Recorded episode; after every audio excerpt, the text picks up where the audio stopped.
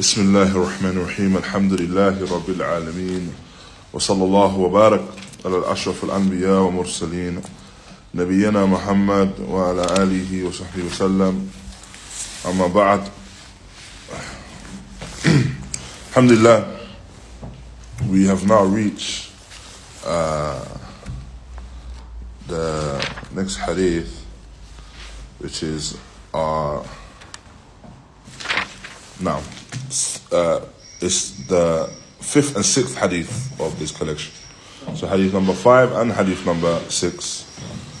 And uh, the reason why these two hadith are mentioned together is due to the fact that they cover the exact same topic and they deal with the exact same affair. And that affair being, yani, the affair of shirk, the know, associating partners of Allah subhanahu wa ta'ala, and يعني, uquba, the punishment for it. And so the first hadith is an Ibn Mas'ud رضي الله عنه أن رسول الله صلى الله عليه وسلم قال من مات وهو يدعو من دون الله ندا دخل النار رواه البخاري وعن جابر من لقي الله لا يشرك به شيئا دخل الجنة ومن لقيه يشرك به شيئا دخل النار رواه مسلم And so the hadith he mentions of Ibn Mas'ud, the first one, that the Messenger of Allah sallallahu alayhi wasallam, he said, whoever dies whilst calling upon other Allah, yani calling upon other Allah, yani calling upon a deity than Allah subhanahu wa ta'ala, will enter the fire. This hadith is found in Sahih Bukhari. And the next narration which is found in Sahih Muslim, of Jabir radiallahu anhu where it mentions whoever meets Allah not associate anything in partnership with him will enter Jannah. And whoever meets him, yani meets Allah Subhanahu Wa ta'ala, whilst they have associated partners with him, then he'll enter the fire. So this hadith is found in Sahih Muslim. And this hadith is found in Sahih Muslim. As for the narrator of the first hadith, then this is, and he mentions Ibn Abbas, then this is Abdullah, or Afan Ibn Mas'ud, then this is Abdullah Ibn Mas'ud, Ibn Ghafil, Ibn Habib, Al-Hadali. So his name is, is, is Abdullah Ibn Mas'ud, Ibn Ghafil, Ibn Habib Al-Hadali. And his kunya was Abu Abdurrahman. He was from the amongst the kibar ulama of the companions. And he died in the year 32 after the Hijrah. So died in the year 32 after the Hijrah in Medina. The next companion, or the companion, the companion narrated the second hadith is Jabir ibn Abdullah. He is Jabir ibn Abdullah. His name is Jabir ibn Abdullah ibn Amr ibn, ibn Haram al Ansari. So he's from amongst the Ansar. Jabir ibn Abdullah is from amongst the Ansar. And he was Sahabi ibn Sahabi as well. So he was a companion himself, Jabir, and his father, Abdullah, now Abdullah ibn Amr, was a companion. And he fought along with the Prophet ﷺ in 19 battles. And he died after the 70, 70th year of the Hijrah in Medina. So that's the narrator of the second hadith. As for the wordings, the terminology is found in this narration. And in relation to the terminology, it's referred to as what? Remember the, the term? The Gharib al Hadith. So, and what is the Gharib al Hadith? If we say that, that what we're looking at the Gharib al Hadith, what does this mean exactly? Specific wordings within the wording, is it, is it sometimes is it always just a word? The definition of the Definition of a word and phrases. So it can be it could be specific words and phrases that are found within that narration. Now and an explanation of them. Why? Because a word, it may mean one thing in one place, but within the context of the hadith, that particular hadith, it has a different meaning. It carries a different meaning. And so, due to that, this is why we uh, have this particular aspect of the explanation of hadith, which is the gharib al hadith. And there are books, yani, authored in this. From them, we mentioned one. We mentioned a book that is, that is uh, mentioned in this particular topic. It- I'll give you a clue. It wasn't. It doesn't. It's not the Bidayah. النهاية النهاية ابن أثير. بابن أثير نعم النهاية بابن أثير طيب that's what the قريب of this hadith then first and foremost we mentioned the word الدعاء الدعاء this is the طلب وال- والرغبة والرغبة يعني where a person يعني he makes a request or he seeks of desire والند This is a rival or yani, a deity other than Allah. Something which is shabih, that something which is likened. So when a person calls upon other than Allah, then it's referred to as a nid. Naam, because the person, by way of their action, are likening it to Allah Ta'ala. And setting up that particular thing or item that they're worshipping as an as a rival alongside Allah Ta'ala. Thereafter we have the mention of a shirk. Well, shirk is to set up a rival along with Allah in terms of ibadah. فيدعوه كما يدعو الله. So he calls upon it just as he he should call upon Allah.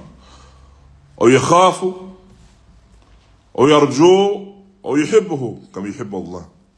So he always fears it. نعم he fears it. Or he has hope. Or he loves it just as he should love Allah. أو يصرف له نوع من أنواع العبادة or he directs from it a, diff- a form from any different forms of ibadah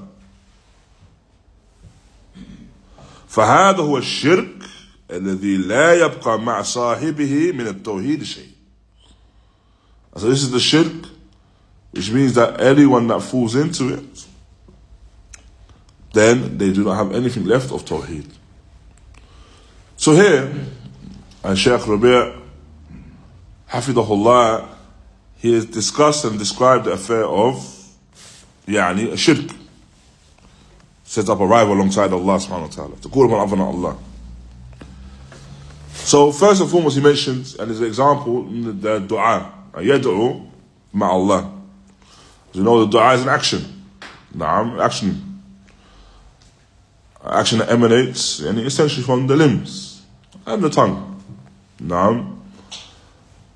And thereafter, the Shaykh mentions in his uh, his definition that he fears just as he as he should fear Allah, or he has hope just as he should hope from Allah, or he has love just as he should love Allah. Naam. And all of these forms of ibadah emanate from where? having having fear, having hope, having love. From the heart, from the qalb.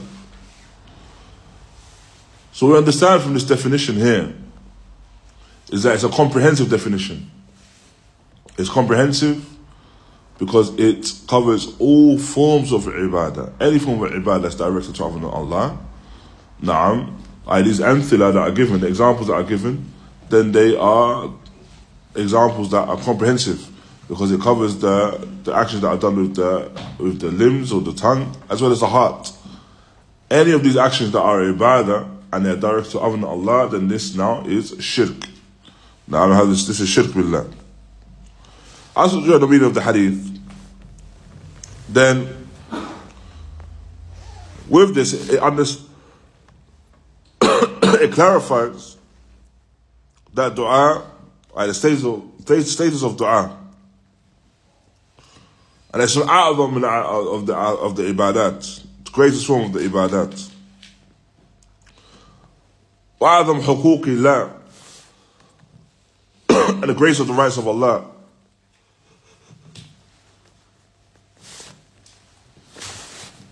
And if if we understand that if a person directs anything from ibadah to other than Allah, then the person has become by way of it a mushrik. قد اتخذ لله ندا مثيلا and he's taken alongside Allah يعني a rival and a comparator and so this no doubt is a rejection of Allah Ta'ala. The prophets a denial of the messengers. A denial of the messengers.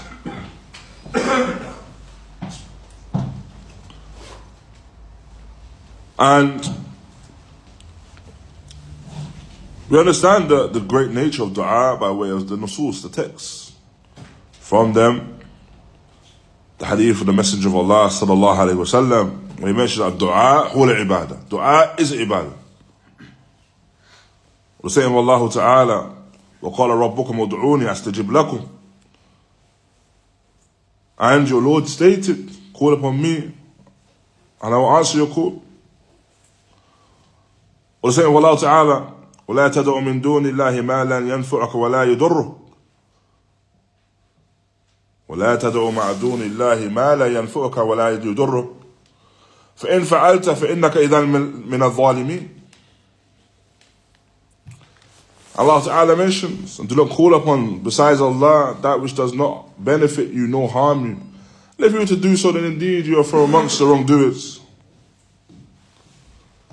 السلام الله تعالى like الله تعالى statement فلا تدعوا مع الله إلها آخر فتكون من المعذبين and do not call upon other than Allah Ta'ala.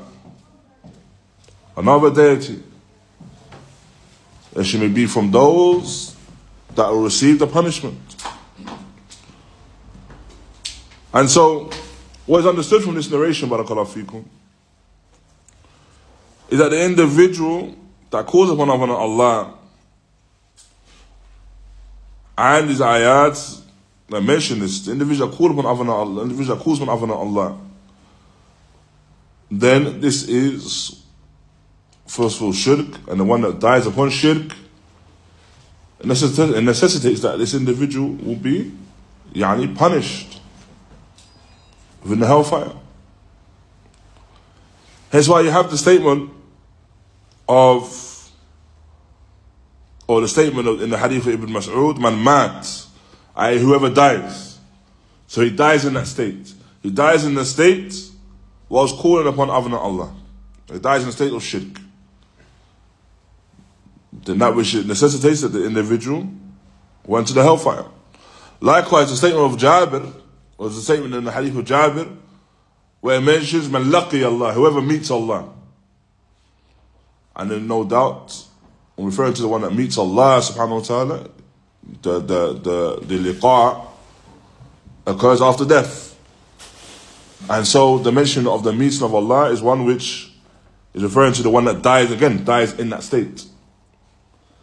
And so, again, what we understand from these two narrations as well is that this particular punishment is reserved for the one that dies in that state the one that dies in that state. Not for the one, for example, that may have fallen into it but makes tawbah from it and frees himself from it and declares his kufr of yani shirk, and his disbelief in shirk and his rejection of shirk. This is different.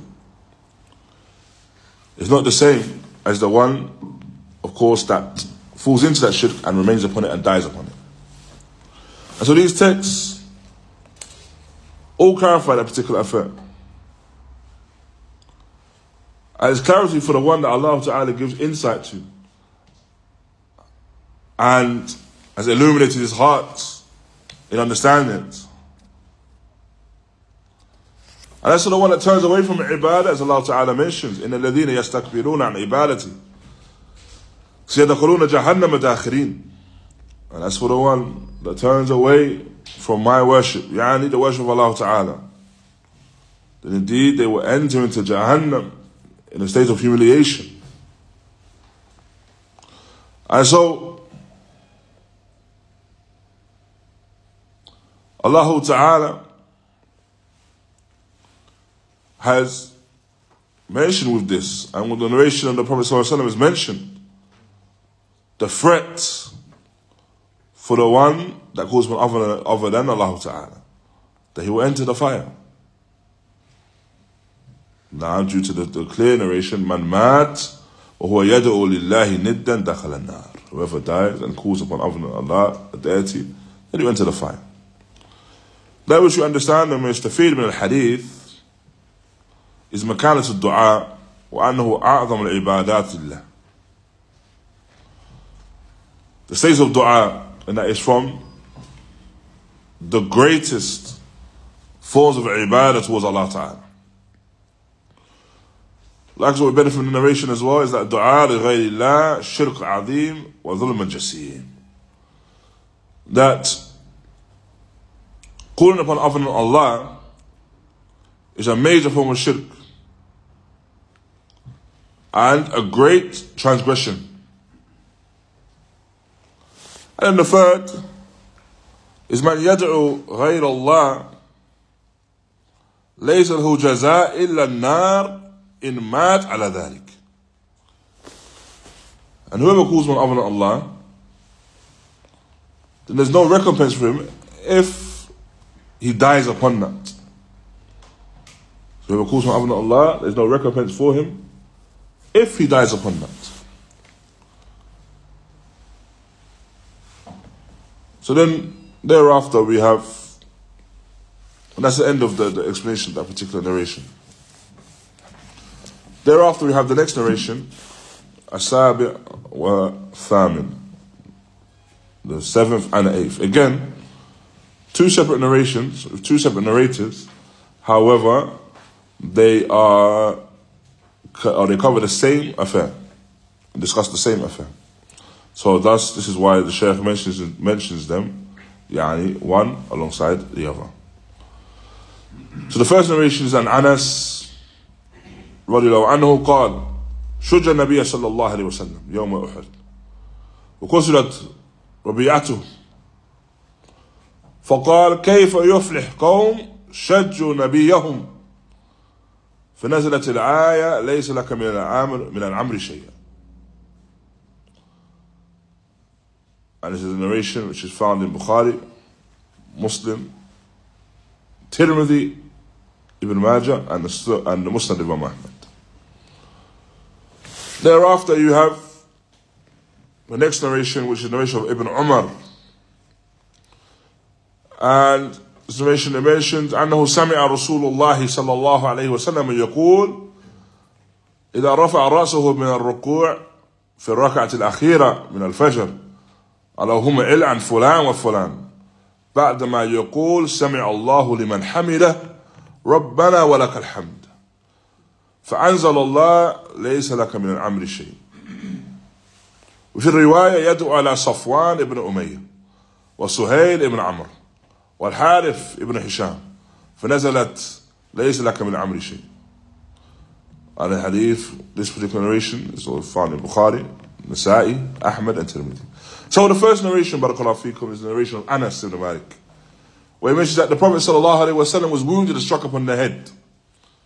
Yani Yom Uhud, the Battle of Uhud, which was which year, Ikhwan? I believe we mentioned it last week.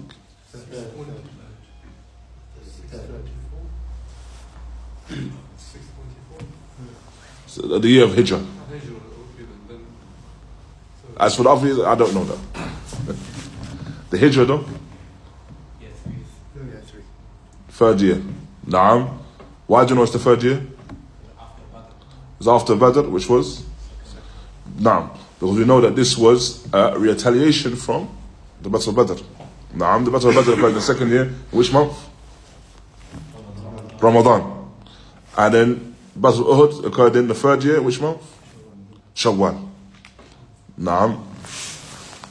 And so thus, this narration, it mentions this occurred, يعني, يوم الأحد. So on the, the, the time of the, the battle of Uhud. So Nabi Sallallahu was struck upon the face. Was struck in the, had received a head injury. To the extent that it broke his tooth, molar tooth. And the Prophet ﷺ, he mentioned, how can a people be successful whilst they strike and harm their Prophet? And thus the ayah was revealed that you do not have or any concern or, or control of the affair. Al ayah found in Surah Al this affair is not one which is of your concern. Means you don't have control over it. And with this, barakallahu fikum, this particular narration, and the narration that we'll read after as well, is referred to as what in relation to the science of tafsir? From the what? Asbab al-Nuzul now. Min Asbab al-Nuzul. Now, so from the reasons why an ayah has been revealed. Now, so you have this ayah, and this ayah has a particular reason why it's been revealed. The reason why it's revealed is due to the statement in response to the statement of the Prophet ﷺ regarding yani, how can the people become successful whilst they injure and harm their Prophet. And so this is from the Asbab al-Nuzul. You find this when you read through the books of tafsir. It will mention ayat, and when you read through the ayat, there will be narrations that mention the story behind why a particular ayah is revealed. Naam, and this is a book regarding yani, the reasons for the narrations being, or the reason for some uh, ayat being revealed. There's an excellent book in that topic by Sheikh Muqbil, rahimahullah, which is called simply Sahih Asbab al-Nuzul. It is authentic narration regarding the reasons why yani, ayat have revealed. And I believe it's translated into English as well. Know knows best, but it's, it's, def- it's definitely, of course, in Arabic, but I believe it's translated into English as well. Sahih Asbab al-Nuzul by Sheikh Muqbil. Now, then we have the second narration. The second narration, where it mentions uh, the narration of Ibn Umar, was anhuma, where he mentions that he heard the Messenger of Allah sallallahu alaihi wasallam say when he raised his head after the ruku' in the final rak'ah of Salatul Fajr. He heard him say, Allahumma ilan fulan wa fulani. Oh Allah, may your curse be upon so and so and so and so. After stating, Sami Allahu liman hamida. Rabbana wa lakal. And thus he, re- he revealed, Allah Ta'ala revealed the ayah, لَيْسَ لَكَ مِنْ أَمْرِ شَيْءٍ The ayah, aforementioned ayah. And another, another narration, it mentions that he made, in the narration, it mentions that the Prophet ﷺ made dua against Safwan ibn Umayyah, وسهيل ibn Amr, and Harith ibn Hisham. Naam, these names are, these three names are significant and we'll mention after why. So the first one is uh, Safwan ibn Umayyah. The second, Suhail ibn Amr. The third, Al Harith ibn Hisham. Al Harith ibn Hisham. And thus this ayah was revealed. Thus this ayah was revealed. And this, this particular narration is found in Bukhari, Nasa'i, Ahmad and Tirmidhi. What you find here is that both narrations are mentioning the same affair. Now, I'm the same affair. I, had the Prophet Prophet mentioned something, and then Allah Ta'ala revealed an ayah in response to it. Naam. So the Prophet ﷺ mentioned something, then Allah Ta'ala revealed an ayah in response to what he والسلام, mentions. Now, what we understand from that is that even though it's the same occurrence, now there's, there's different wordings that are found within it. And we mentioned previously how does what is what is one of the reasons, one of the main reasons why you may have a same narration but different words. Same narration, different words. Why? Different people narrating. Different people narrating? Now? something else. Prophet mentioned the same thing two times. I should say thing two times, but remember this now, the exact same occurrence. So it couldn't have been, because it's only one day, day of Uhud. No? Explain it with a diff- like, what the meaning, the same meaning, but like different statements. I, I, I think you're correct, but I'll, I'll interpret- I think you need to say it again. So, explaining it with the same meaning, but different wording. so that they, so the narrated from the Prophet Sallallahu Yeah. with the exact same meaning, but use different wording. Yeah. Yeah, that's essentially what it is. That from the, the affair of narrating a hadith by meaning is permissible. Nah. So narrating a hadith, as long as you as long as you have narrated that a hadith by its specific and precise meaning, then this is permissible. Nah. And but what you find as a result of narrating by meaning is that you're going to eventually have different words for the exact same thing that occurred, the exact same meaning of the, what, what has occurred. Naam. So if I, if I said, for example, Khalid went to the shops. Naam. And I told, I told Nasir, Khalid went to the shops. Naam. And then I told Hamza, Khalid went to the store.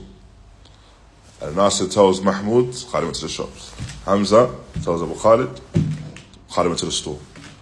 When eventually it's written down, then it's going to be the exact same thing. Naam. However, on those that are narrated from Hamza, going they're going to say Khalid went to the store. Those that are narrated from Nasir are going to say Khalid went to the shops. But is that the same thing happened. Naam. So when you find these narrations, the narrations will mention the same thing, but maybe different words. Naam. Why do we know it's permissible to narrate by meaning? Why? What's the strongest proof that we can say we can narrate narrations by meaning? The companions did it. now, that's a very strong proof. I've want even stronger though.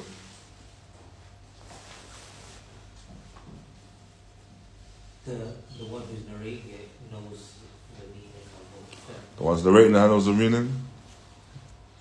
Now, something stronger than that. Hadith. Hadith. Go for me. Okay. So then, how's that proof? What do you have? Share it.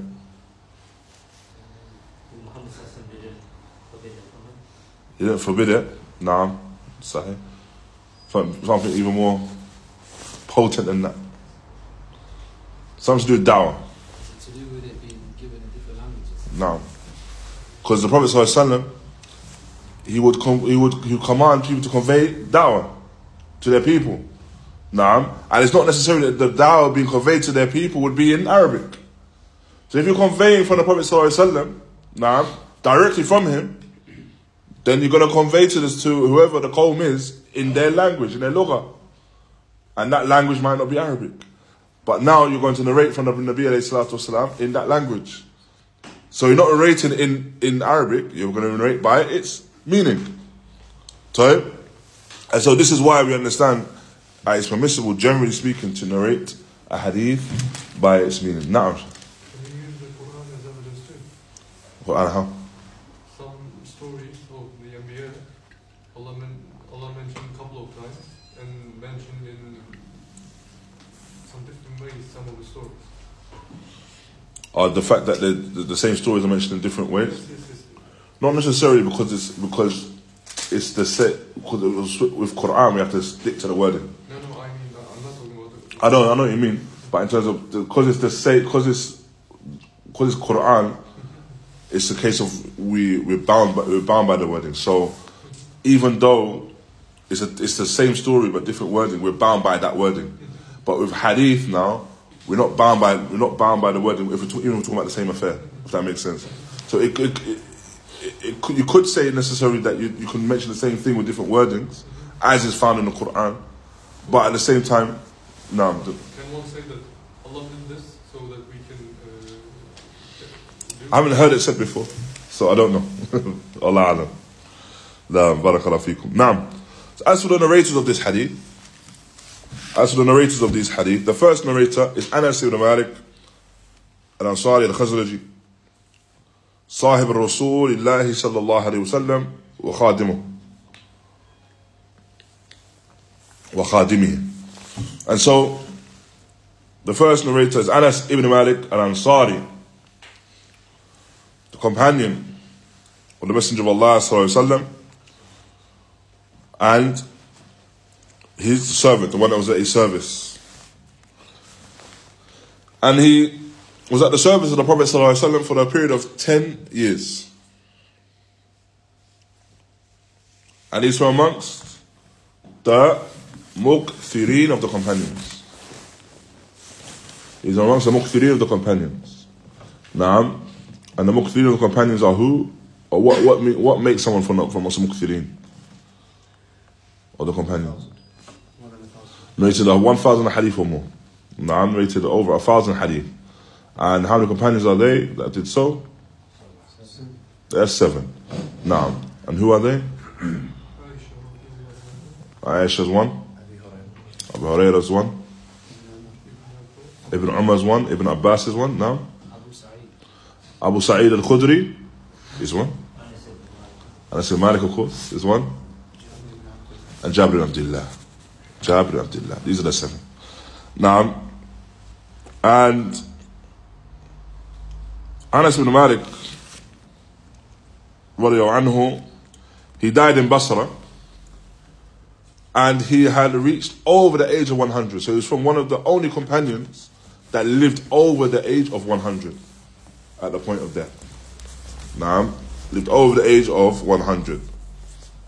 Radiallahu anhu. As for the narrator of the second hadith, then this is Abdullah ibn Umar al-Qurashi al-Adawi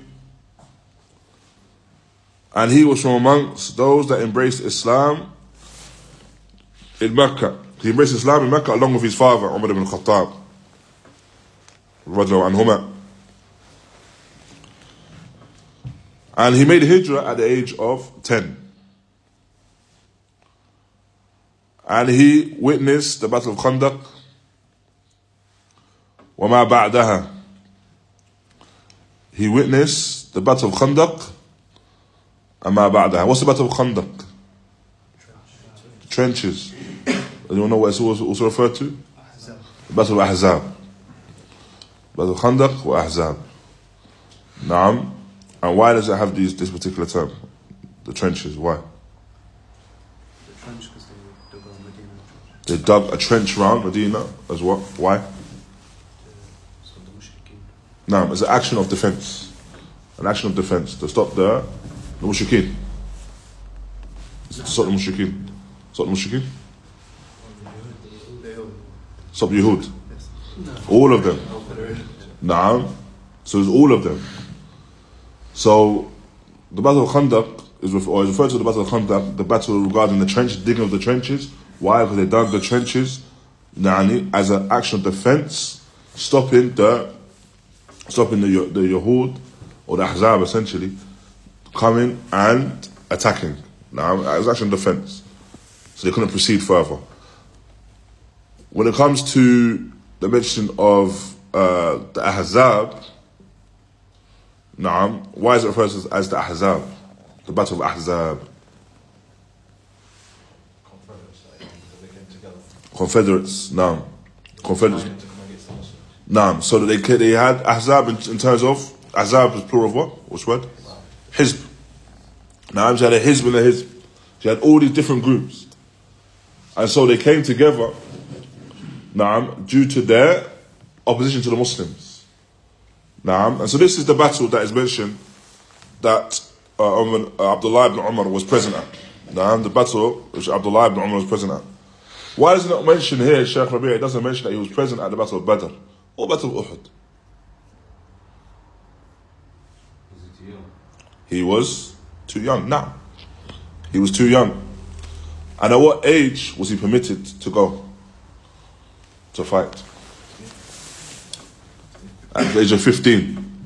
And the narration mentions that Ibn Umar sought to fight and he was given that permission at the age of 15. And so this particular narration is used as a proof for what? Puberty. Puberty now that the person if there are no other signs of puberty then the final sign is that they reach the age of 15 now and that the one that is balig is able to go to battle. And Ibn Umar was baligh, I, by reaching the age of 15. Now, and so it mentions that he witnessed the Battle of Khandaq and that on everything that occurred after that. Now, I mean, he's from amongst the best of the companions. And he was lazim al sunnah.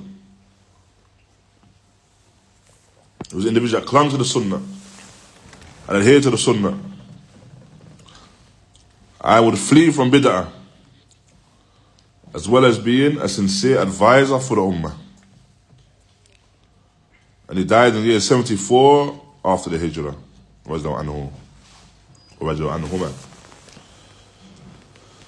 as for the general wordings of this hadith, when he mentions Shajja and Nabi Sallallahu that Nabi Alayhi was struck upon the face or struck upon the head.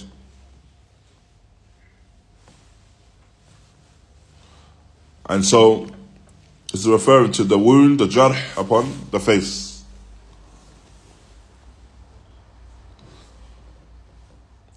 So the asr is referring to yani, yani striking upon that part of the body. But thereafter, sometimes it's referred to now as any form of strike, any form of wounding. The Raba'iyya is referring to yani, the teeth, or the molar. And refers to the Raba'iyya, why? Because there are arba, there are four of them. Well, al-falah, al-falah is referring to al-fawz bil-matlub al-a'zam. Yani al-fawz, yani the person attaining success with the greatest thing that they seek, yani Jannah and the likes of that. La'an, the word la'an is referring to tard wal-ib'ad min Allah, yani the rejection and being distanced away from Allah subhanahu wa ta'ala. When it comes to the khalq, yeah, or naam, now when it comes to the khalq, then it's sab wa dua, yani that the, the person's cursed, or maybe even dua against them. Likewise, some Ahl also discuss the meaning of la'an to be that the individual is distanced away from the rahmah of Allah. Naam, that the person is distanced away from the rahmah, the mercy of Allah subhanahu wa ta'ala. And so, as for the general wording of this narration, or general afal meaning of this narration, then the Messenger of Allah wasallam entered into the battle on the day of Uhud against yani against the enemies of Allah yani mushrikeen for these mushrikeen, for the mushrikun in this regard, these were the individuals that lost in that first battle. Naam, the battle of Badr.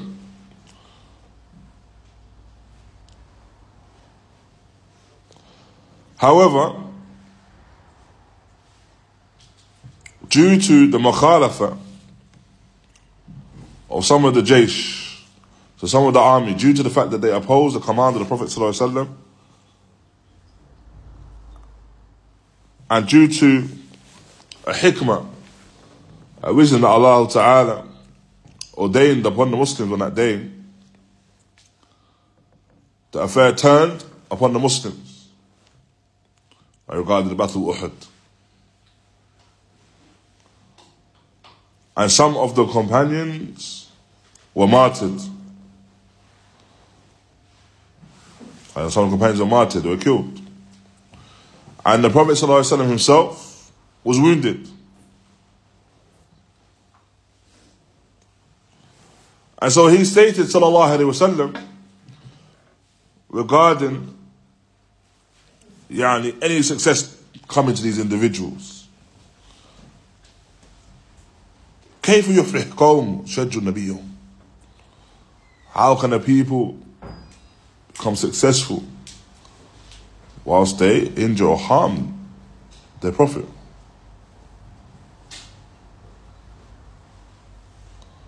And then thereafter, he made dua against some of them, yani afrad from amongst them, and a jama'ah, a group from amongst them, made dua against them.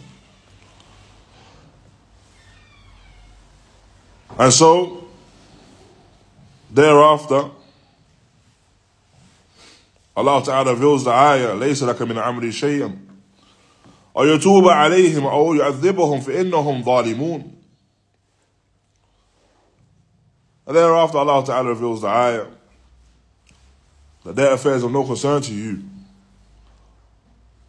Nor is it for you to accept their repentance or to punish them, for indeed they are wrongdoers. Ay Allah Ta'ala has distanced these affairs from the Prophet ﷺ, in relation to the mulk, the ownership of dominion, the ownership of what occurs within the creation. For indeed, Allah Ta'ala is Rabb al-Alameen. He's Alim al-Khabir al-Malik al-Mutasarrif. Allah subhanahu wa ta'ala, He is the one that has all knowledge and all informed of what occurs within the creation. He, 'azza wa Jal, is the one that fulfills everything that occurs within the creation. And so even, naam, even the best of creation, the Nabi sallallahu alayhi wasallam, even with his affair, Allah subhanahu wa ta'ala mentions is in, a, in, a, in response to what he mentioned. Na'am to his dua. In response to it, that the affair is not with you. So if that's the case with the Prophet sallallahu alayhi wa sallam, Na'am, فما فما بالكم بدونه so what about, would you consider relation to those that are lesser than him? Are those that are lesser than him? Yani everyone. That when it comes to that affair of going to these individuals, asking them, calling upon them, yani, yani shirkan, when it comes to things that they do not have uh, any control over, of course this is batil. For indeed Allah Ta'ala mentioned to the Nabi he did not have control of this affair. And so, what makes this even clearer is that the Prophet ﷺ made, against, made dua against these individuals. Individuals that I mentioned within the narration. ثم شاء الله الهداية لهم فهداهم الله للإسلام فكانوا من خيرة الجنود وأخلصهم له وفتح الله بهم الدنيا وهدى الله أمام وهدى الله أمم على أيديهم. فهل يكون من عقلاء من يعتقد في رسول الله صلى الله عليه وسلم أو غيره أنه يعلم الغيب ويتصرف في القوم؟ So these individuals that, that the Prophet made against dua against, from amongst them, Allah Ta'ala ordained that he guided them. I the same individual guided to Islam. They weren't just guided to Islam. They became from amongst the best of the Junud of the Muslims. So they were from amongst the Junud al-Kuffar, the, the Quraysh, the Mushrikeen. And they from, became from amongst the best of the army of the Muslims. So Allah Ta'ala ordained. And Allah Ta'ala allowed by way of them by the hands of these individuals, Allah Ta'ala opened up the dunya and nations yani for the Muslims. So is it possible that anyone from amongst the uqala, anyone with sound intellect, can say that they have the creed that they believe in relation to the Messenger of Allah وسلم, that he knows the unseen, or that he fulfills actions within the creation.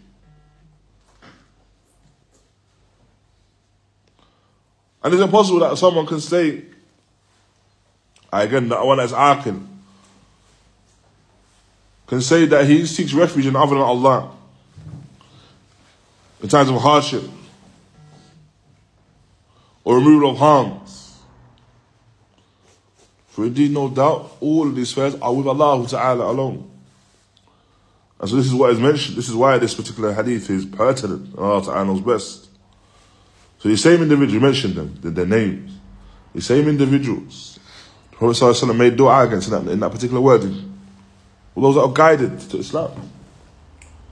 I came from amongst the best of the Muslims. And so this shows that of course the Nabi alayhi salatu wasalam, is, does not have knowledge of the ghaib. That which will occur, if the Messenger of Allah sallallahu alaihi wasallam has knowledge of that which will occur, it's from, it's from Allah, it's from the wahi of Allah. And it's not unrestricted knowledge of the unseen, or unrestricted knowledge of that which will occur after. It's from the wahi, it's from the revelation.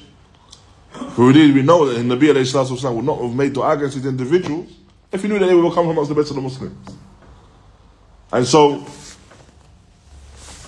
the knowledge of the unseen is with Allah Ta'ala. The sign of prophecy, no doubt that's from the Nabi that's with the, with the Nabi wasalam. But what Allah Ta'ala has revealed to him. And that this knowledge of that which will occur later on is not any absolute, itlaq as they say. As for the benefit of this narration, then the first of the benefits we can find is that what will occur are hardships and tests upon the Anbiya. The Anbiya, the, prophet, the prophets will face tribulations. And that they are from Bashar, they are from amongst mankind. And they'll face the, the tests of the dunya, the trials and tests of the dunya. And face the tests that mankind face. Why could they makhluk? Now, they are all the prophets, all the prophets and messengers. They're created. And that they are those that are sustained. And so, an individual should not be put to trial. Yani, due to the fact that they perform miracles. And should allow the shaitan to deceive them. Just as he deceived the Nasara, the Christians. Or other than them. Right, these prophets and messengers are from mankind. And they face the trials that mankind will face. When it shed, yeah, these trials are even more so. But we do not ascribe anything to them which they did not ascribe to themselves. Allah did not ascribe to them.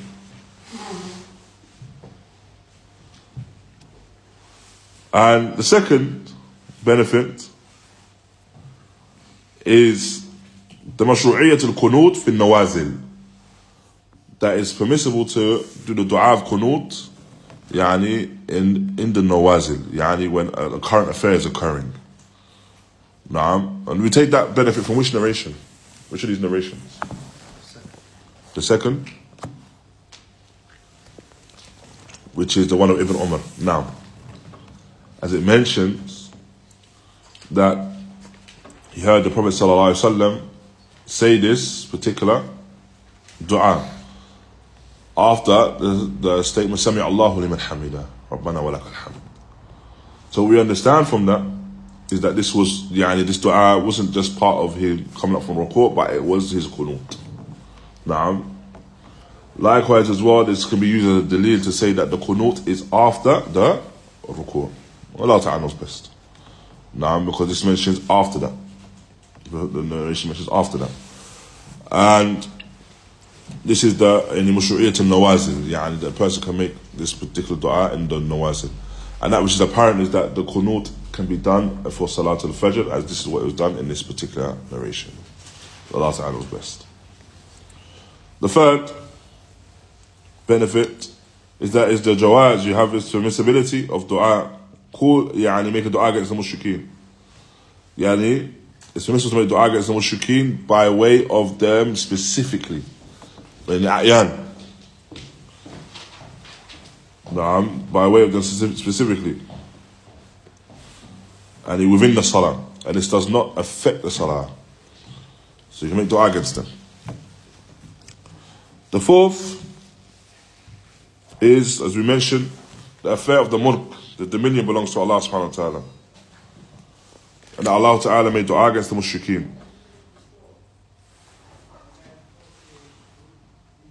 Naam. However, this dua was not accepted. Rather Allah Ta'ala guide them to Iman. And so we know that this is this is the fact the fact that the Prophet Wasallam intended or made dua in a particular manner, Allah Ta'ala revealed the ayah and thereafter also guided these individuals. So we know that anything that occurs within this dunya ultimately is within the control of Allah Ta'ala and none other than Him.